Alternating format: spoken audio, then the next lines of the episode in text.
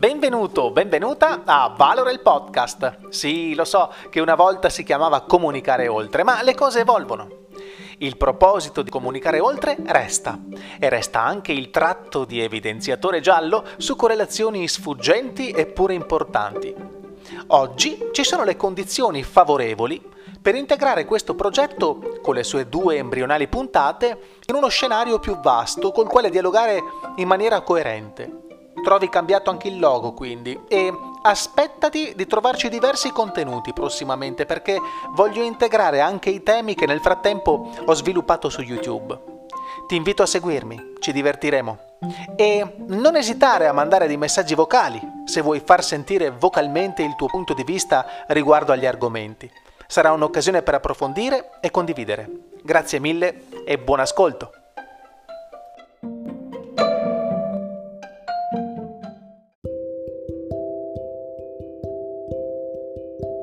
Benvenuto nel podcast Comunicare Oltre, un tratto di evidenziatore giallo su correlazioni sfuggenti eppure importanti.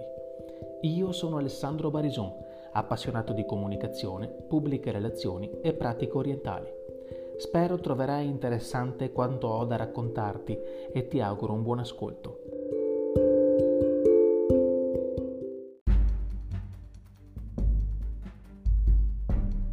Nel primo episodio di questo podcast abbiamo citato Annie Besant, nata Wood il 1 ottobre 1847 a Clapham, nei pressi di Londra, e morta il 20 settembre 1933 ad Adyar, in India. È stata anche attivista politica e saggista. Nata da una famiglia anglo-irlandese, sposò nel 1867 il pastore anglicano Frank Besant, con il quale ebbe due figli. Si separò legalmente da costui nel 1873. Ebbe una relazione con Charles Bradlaugh, la quale influì molto sulle idee politiche di Madame Besant.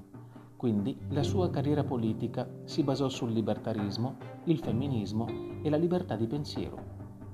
Fu un'oratrice di spicco per la National Secular Society ed una sostenitrice delle idee di Malthus sul controllo delle nascite.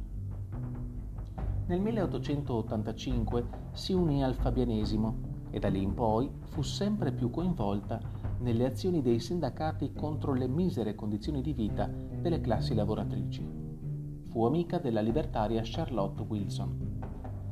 Nel 1889 William Thomas Stead, redattore capo della Pall Mall Gazette, le chiese di scrivere un resoconto dell'opera di Elena Petrovna Blavatsky, La dottrina segreta. Nel 1890 incontrò la fondatrice della Società Teosofica e divenne membro di spicco di quest'ultima, oltre che docente in materia. Nel 1893 viaggiò nell'impero anglo-indiano e vi si stabilì.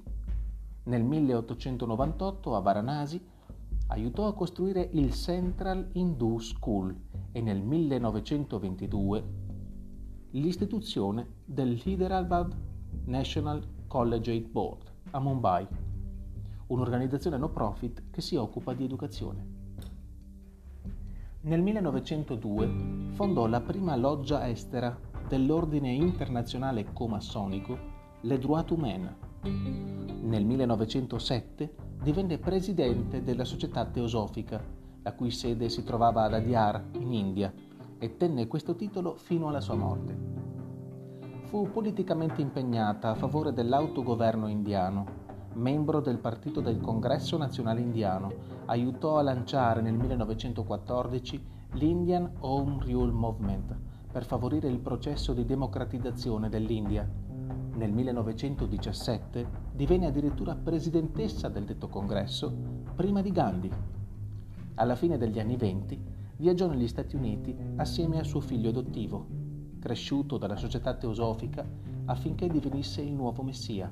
È un nome molto noto, Jiddu Krishnamurti.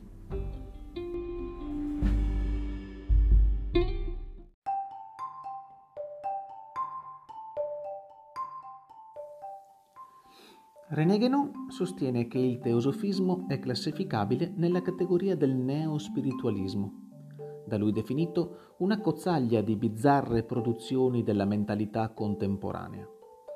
Egli sottolinea quasi con violenza che il miscuglio di elementi disparati chiamato teosofismo non ha nulla a che vedere con nessuna tradizione e soprattutto non ha minimamente a che fare con il pensiero orientale autentico, il quale non può essere compreso da un occidentale con il mero esercizio della lettura, della erudizione archeologica e linguistica.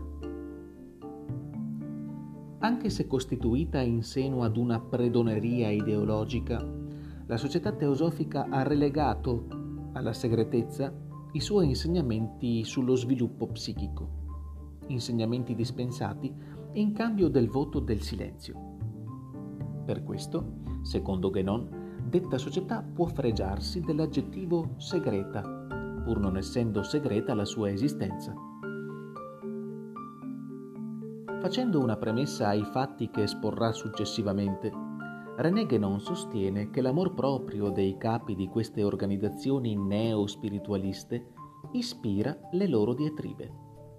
Tali discordie meramente personali devono essere però giustificate agli occhi dei seguaci, ed è per questo che vengono architettate le divergenze teoriche. È un procedimento che oggi vediamo delinearsi tutti i giorni nella professione dell'influencer, il quale, per garantirsi un pubblico, trova un segmento di mercato specifico e forgia un sistema di valori da promuovere con i suoi contenuti. Inizialmente, la società teosofica si presenta al pubblico con un sistema di valori anticattolico, ma più ancora antigiudaico. A titolo di esempio, considera le seguenti parole della fondatrice, Elena Petrovna Blavatsky. Tutta l'abnegazione che costituisce l'oggetto degli insegnamenti altruisti di Gesù è diventata una teoria buona da trattare con eloquenza cattedratica, mentre i precetti egoistici praticati dalla Bibbia mosaica, contro i quali il Cristo ha tanto predicato invano, si sono radicati nella vita stessa delle nazioni occidentali. I cristiani biblici preferiscono la legge di Mosè alla legge d'amore di Cristo. L'Antico Testamento, che si adatta a tutte le loro passioni, serve da base alle loro leggi di conquista, d'annessione e di tirannia. Occorre convincere gli uomini che, se l'origine dell'umanità è unica, vi deve essere una sola verità che si ritrova in tutte le diverse religioni, eccetto tuttavia nella religione giudaica, poiché questa idea, nella Cabala, non è neanche espressa.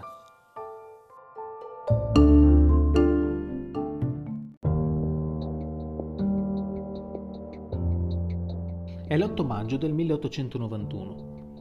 La società teosofica sta proseguendo il suo percorso nelle menti delle persone, pur con le sue divisioni ideologiche interne, rappresentate dal filone legato alla teosofia originaria del 1600, quello che prende a prestito elementi del rosicrucianesimo, e quello di stampo blavatschiano, che si orna di nomenclature orientaleggianti.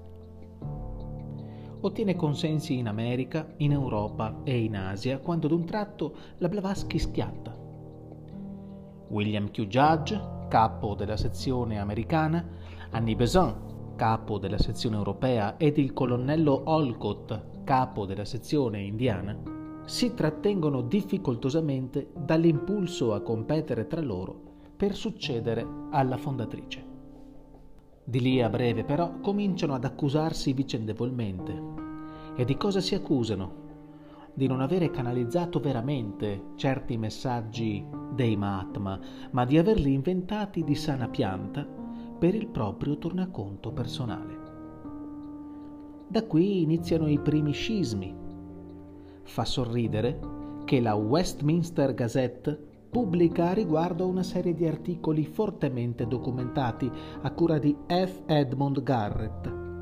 Nel 1895 tali articoli sono raccolti in un volume dal titolo significativo: Isis Very Much Unveiled. Al contempo la società teosofica, al fine di dare seguito al messianesimo che professa, adotta e alleva due fratelli indiani, uno dei quali, Jiddu Krishnamurti, è considerato il Messia, niente meno che la reincarnazione di Cristo. Alcuni scabrosi scandali sessuali fanno però preoccupare il padre naturale dei due giovani, pur teosofo a sua volta, il quale fa causa alla Besant per riavere la patria potestà.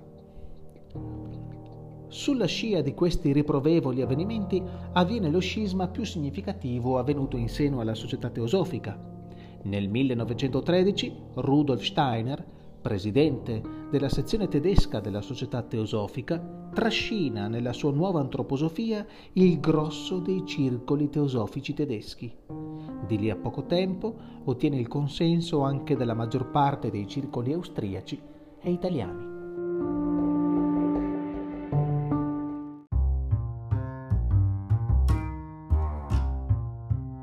Questa puntata è giunta al termine, ma se l'hai trovata interessante, puoi partecipare alle prossime. Per farlo, ti basta rispondere a 4 semplici domande. Dall'ascolto di questa puntata, cosa hai notato? Come ti senti rispetto a questo? Quindi, di cosa hai bisogno? Dunque, cosa mi chiedi? Puoi lasciare un audiomessaggio con le risposte a queste domande tramite l'apposito tasto. Grazie dell'ascolto e alla prossima!